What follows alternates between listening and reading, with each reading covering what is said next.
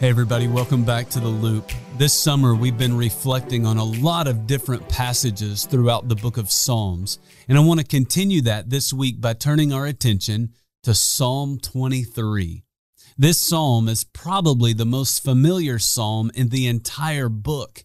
And while a lot of us know the words, I'm not convinced that a lot of us have really thought about what those words mean. So before I read the text, I want to give you two questions to be thinking about all week. Question number one is this Who is leading your life?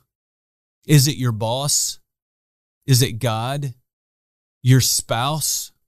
Your own impulses and desires? Who is leading your life? And then my second question is this Are you benefiting from their leadership or are you suffering because of their leadership?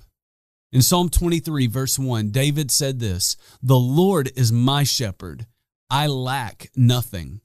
The Lord was leading David's life, and because of that, David had everything that he needed. Now, if I'm honest, there are times in my life when the Lord is not really the one leading. Maybe I'm being led by my own ambition, and then I start to realize that I am in desperate need of some rest. When I allow others to meet lead my life, I start to feel overwhelmed or a little anxious, and I realize that I need some peace. But not David.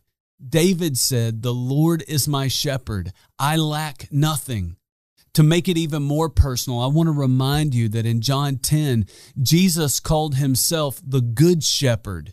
He doesn't just want to lead your life, it's actually good for you when Jesus is the leader of your life.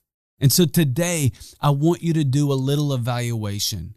Are you being pulled in a million different directions by a million different people? Or is Jesus the one who is truly leading your life?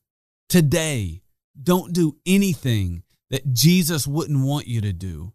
And when you come to the end of the day, maybe you can say with David, The Lord was my shepherd, and because of that, I lack nothing.